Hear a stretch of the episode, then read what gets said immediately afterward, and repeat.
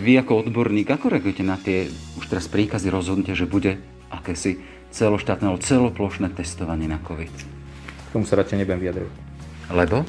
Myslím, že e, moje vyjadrenie by sa veľa ľuďom nepáčilo. No ale my tu nie sme na to, aby sme sa niekomu páčili alebo nepáčili. Ak máte tú odvahu to povedať, tak povedzte.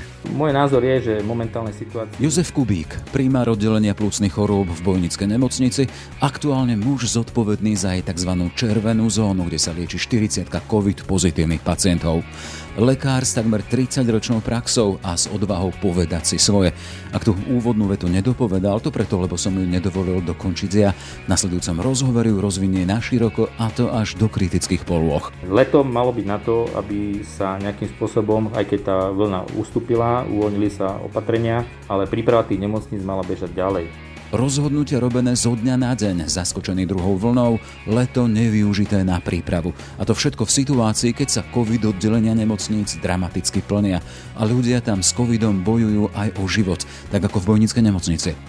Čo sú tu a sú hospitalizovaní, tak bojujú viac menej o svoj život. Hej, samozrejme, liečba im buď pomôže, alebo sa to zosype a buď teda budú na áro, alebo, alebo neprežijú. Doktor Kubík tvrdí, že je pripravený na najhoršie rozhodovať o tom, komu šancu dať a komu nie.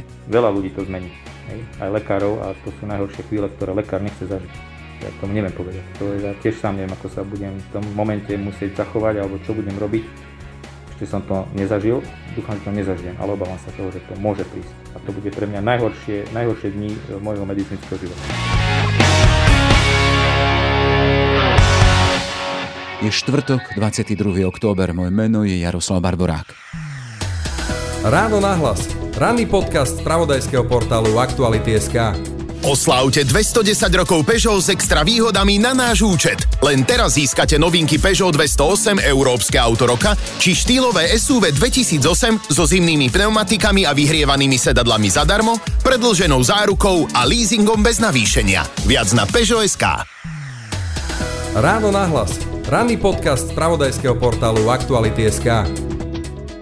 Vstupujeme na oddelenie plúcnych chorôb Bojnické nemocnice.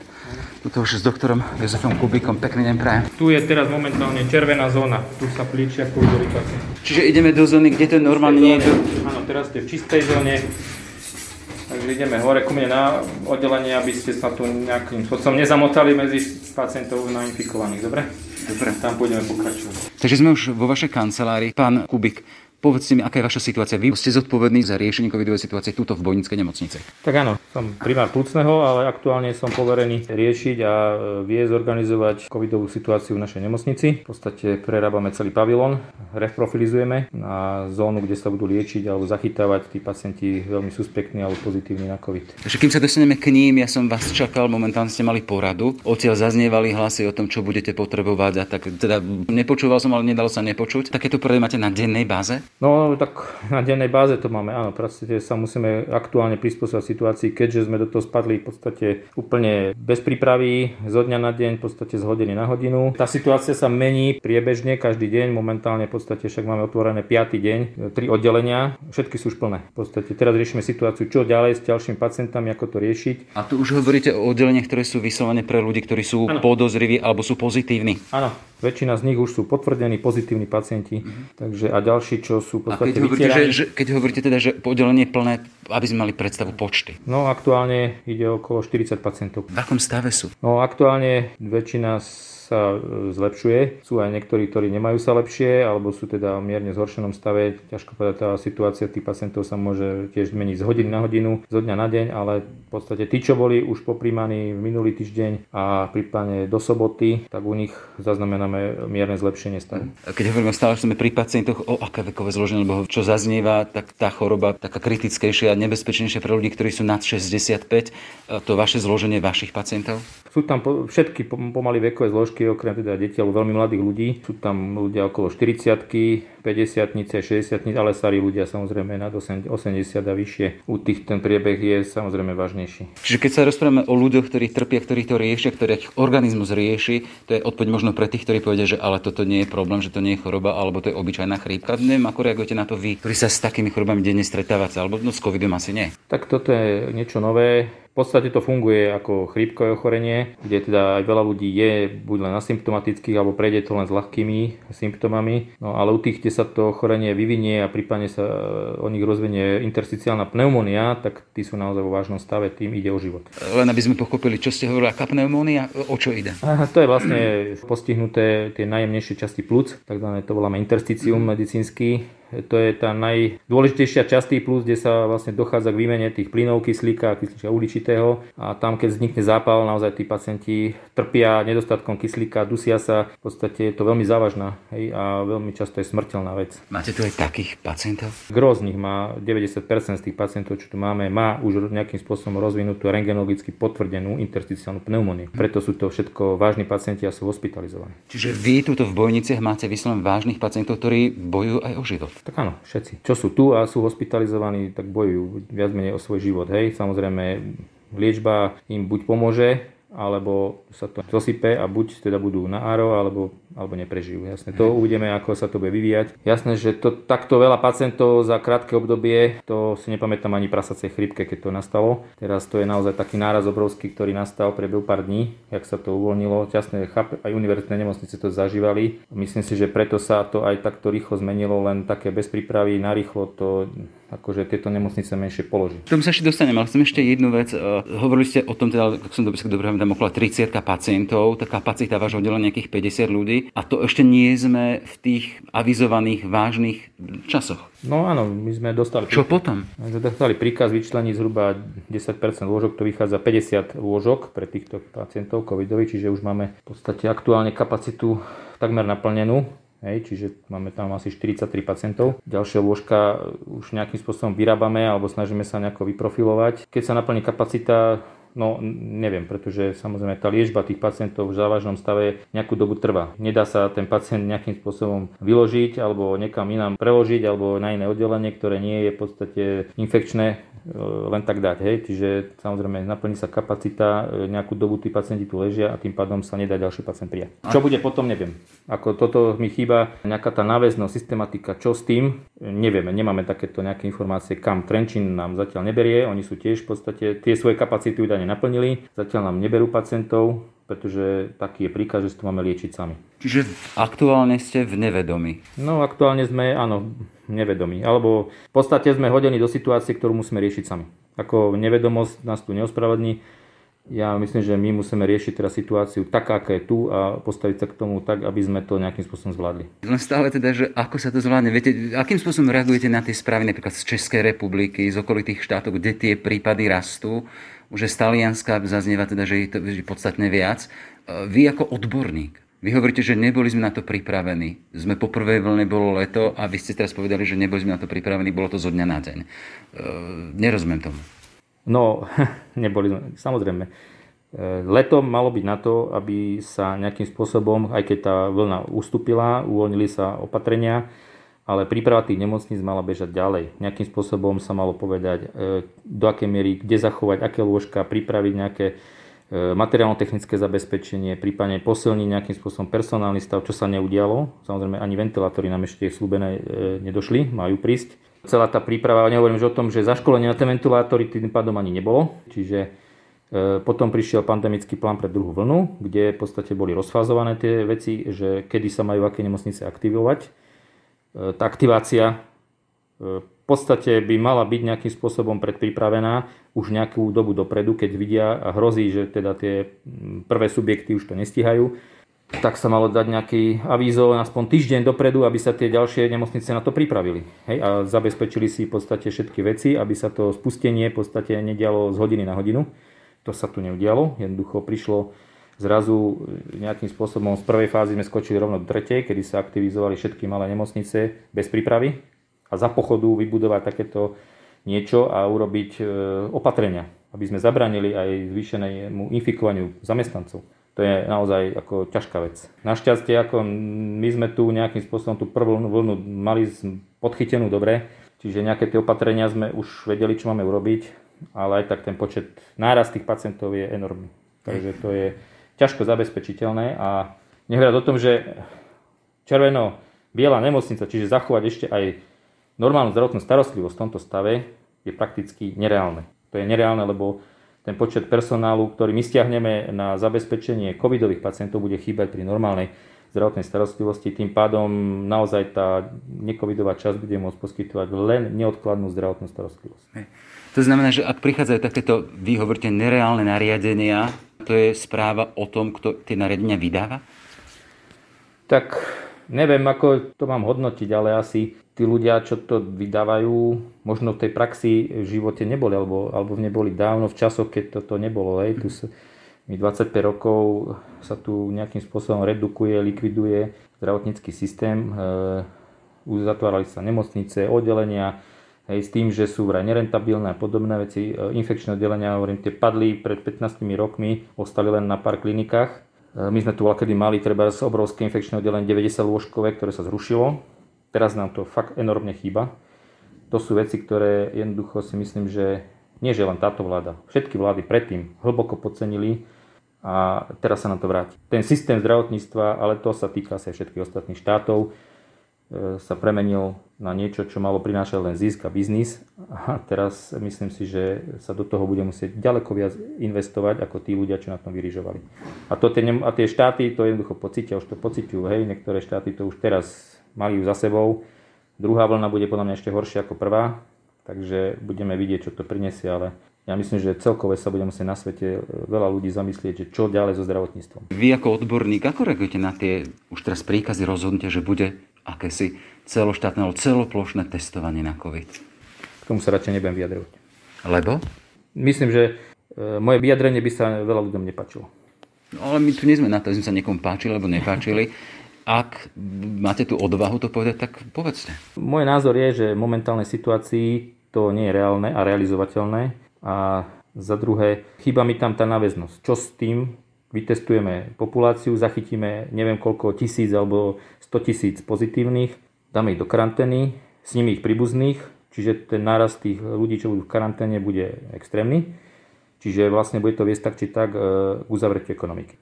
Minú sa peniaze, Hej, a teraz vlastne sme v štádiu, keď budeme potrebovať každú ruku zdravotníka tu pri pacientoch a keď sa má stiahnuť neviem koľko tisíc zdravotníkov, aby robili testy, hej, e, budú tí ľudia chýbať v nemocniciach, na ambulanciách, všade, kde tí pacienti budú. Takže neviem, aká je tá realita, že ako si to tí ľudia predstavujú, hej, za ďalšie, kto tých ľudí, ktorí budú testovať, otestuje, či sú oni pozitívni. To mi tam chýba. Je to 40 tisíc ľudí, ktorí sa zúčastnia na testovaní, ich treba pretestovať ešte predtým, než sa to začne. Čo keď tam bude asymptomatický nosič? V každej tej jednej komisie môže byť. To nikto nepovedal. Tá logistika alebo tie veci mi chýbajú, mnohé také náväznosti praktické, hej, pekne to vyzerá na papier, je to fajn nápad, e, ne, nepoviem, že to je zlý nápad, ale myslím, že čas, keď sa to ide realizovať, je úplne nevhodný. Mm-hmm. Časovo sa to malo buď urobiť cez leto, keď tá, opadla tá vlna a chceli sme zachytiť tých ľudí, ktorí ešte sú e, nejakí nosiči, a tých izolovať v čase, keď to je teda v podstate dovolenkový čas, keď tá ekonomika má nejaký útlm, vtedy by to bolo reálne. Alebo potom pretestovať už keď opadne tá vlna, ale vrajme to je vec, ktorú ani iné štáty ďaleko silnejšie ako my nezrealizovali a mali tú myšlienku. Len myslím, že ten dopad toho testovania e, následný môže byť úplne opačný, ako si predstavujeme. Hej. Pekné zachytiť, ale čo s tým ďalej? Aký to bude dopad na zdravotníctvo, ekonomiku, to mi tam nejako tie výstupy chýbajú. To by malo byť dopredu vyhodnotené. To sú tie náväznosti, ktoré treba niečo naplánujem, urobím, nepoviem len A, ale musím si naplánovať B, C, D a ďalšie kroky, až kým nie som na konci a viem, že výsledok asi bude pre mňa pozitívny, alebo mi to niečo prinesie. Toto mi zatiaľ v tomto chýba. Nehovorím, že to je zlý nápad, len tá realizácia v čase, keď sa to robí, asi nie je úplne vhodná. Toto je veľmi jasné slovo. Ešte sa chcem spýtať jednu vec. Neobávate sa e, nákazy svojich tímov? Akým spôsobom máte ochránený? vašich lekárov, zdravotné sestry? Ja, to je otázka, jasné, že sa každý sa tu bojí, že sa nakazí. Pracujeme s tými ľuďmi teraz dennodenne, vlastne my od marca, jak to začalo, my sme... Skôr myslím to, či sú tu predpoklady, je to zabezpečiť takým spôsobom, aby sa tomu predešlo, alebo to nie je možné povedať tak, že sa to tomu dá predísť? Tak vám poviem, no v tej prvej keď to začalo, toho zabezpečenia bolo oveľa menej. Napriek tomu sme to zvládli a my sme boli ako oddelenie medzi prvými, ktoré v podstate robilo záchyt tých ľudí. Dokonca sme tu mali aj pacientov, ktorí sme nevedeli v úvode, nesplňali kritéria.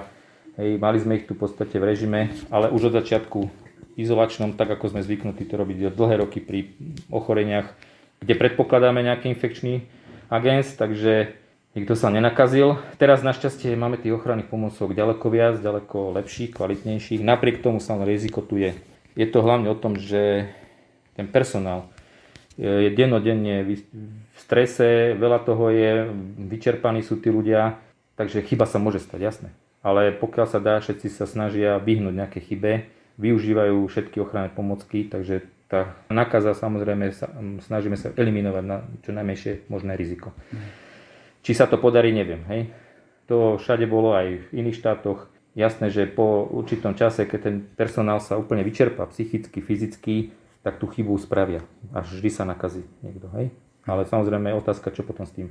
Tých ľudí treba potom stiahnuť, nechať ich oddychnúť v tej karanténe, ako tiež si myslím opatrenie, ktoré sa tam vyskytuje, že pozitívny zdravotnícky pracovník, pokiaľ asymptomaticky môže ísť ošetrovať covidových pacientov, je z epidemiologického hľadiska dosť nedobre nastavené. Pretože samozrejme zvyšuje sa ten riziko, že ten zdravotnícky pracovník tú nakazu e, nezvládne. Bude zase vyčerpaný, unavený a tá nakaza ho zmohne a on môže naozaj potom skončiť zle. Nehovorím, že môže aj poumierať. Takto to bolo v Číne.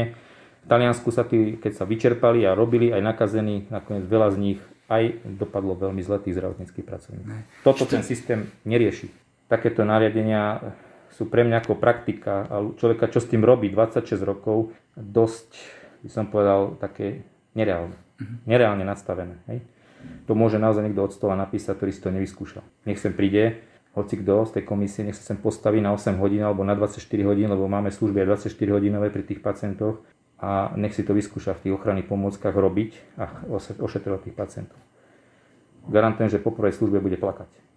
Už len to je nová skúsenosť, hej? Ordinovať a liečiť v, ochranných... Tak, ako sú ochránení v tých ochranných pomôckach, ako sú, je to veľa náročnejšie. To nie je štandardná medicína, mnohé veci sa nedajú tým pádom použiť, využiť tak, ako je bežne, lebo by došlo k ďaleko väčšej kontaminácii nielen toho personálu, čo to tu obsluhuje, ale aj celej nemocnice Čiže tam sa tí lekári aj ten personál musí spoliať na ďaleko iné veci. Hej? Na to tí ľudia zabudajú asi. Že toto nie je štandardná medicína. Tu sa musí riešiť kopec iných vecí. Naozaj za pochodu musí mať ten človek vypestovaný určitý cit, odhad, pozrieť na toho pacienta a vie, akým spôsobom sa za najbližších pár hodín vyvinie. Naozaj tí mladí lekári sa to tu naučia. Snažil som sa ich to naučiť aj v tej prvej vlne, niektorí to vyskúšali musím povedať, že naozaj tí, hlavne tí mladí doktori, tí sú plastickejší, ľahšie sa to učia. Áno, tí starší, čo už majú nejaké zaužívané praktiky svoje, u tých je to horšie, ale vždy myslím si, že ten personál sa snaží toto urobiť. Keď je postavený do tej krízovej situácie, tí ľudia tu v praxi, tak tí sa to snažia, lebo je to aj ich vizitka a môže ísť aj o ich príbuzných, takže každý sa tu snaží urobiť všetko pre tých pacientov. Tak ako môže, ako sa dá som tu nejakú hodinku, vyššie hodinku, ale zažívam tú hektiku, či na dvore, či na riaditeľstve. A aj teraz z toho, ako vy kráčate, ako rozprávate, ako sa pohybujete. Ste unavení? No som. Ja som momentálne v permanencii skoro každý deň, aj v noci. Cez víkend som tu bol, hej, čaká nás ešte ďalších neviem koľko dní, týždňov. Takže samozrejme oddychovať sa snažím, čo sa dá, ale niekedy to naozaj už niekedy prerastá cez hlavu človeku. Je toho veľa. Hej? Jasné, že musím pochváliť môj personál z môjho oddelenia, ale všetci, čo sa tu zúčastňujú na tom, že sa snažia čo sa dá vypomáhať urobiť tak, ako sa dá, aby sme sa ochránili aj my, ale aby sme teda zachránili aj pacientov. Už len na záver v tom kontexte, ste v dennom styku s ľuďmi, ktorí zápasia s vážnym covidom, hovoríte, zápasia aj o svoj život. Ako to mení jedného človeka? Ako to mení lekára? Ako to mení primára? Ako to mení šéfa COVID situácie tuto v Bojniciach. Mení to? Ja neviem, či ma to zmenilo, lebo ja robím s takýmito vecami v podstate 26 rokov. Možno som v niektorých veciach zatvrdol, alebo sa možno zdá niektorým, že som nejakým spôsobom niekedy možno až cynický, ale nie je to tak, ako ja to vnímam vždy ako veľmi zlú situáciu, keď má človek bojovať o život. Hej? Len to, že človek je postavený pred rozhodovanie, tak tam naozaj emócie musíme potlačiť. Mnohokrát naozaj to musí byť rozhodnutie, ktoré nie je vždy príjemné tomu človeku aj z hľadiska emocionálnej. Nehovoriac o medicínskej, tam musí prevážiť ten zdravý rozum, medicínsky rozum a urobiť všetko preto, aby sme toho pacienta nejakým spôsobom zachránili alebo urobili pre ne, čo sa dá.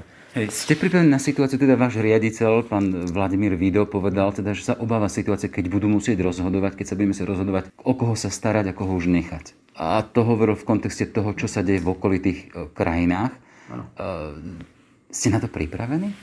Na to sa nedá pripraviť. To nikto nie je pripravený. Ale keď to príde, budeme to musieť riešiť. To budú najhoršie rozhodnutia e, ako lekára, každého lekára, ktorý to musí rozhodnúť.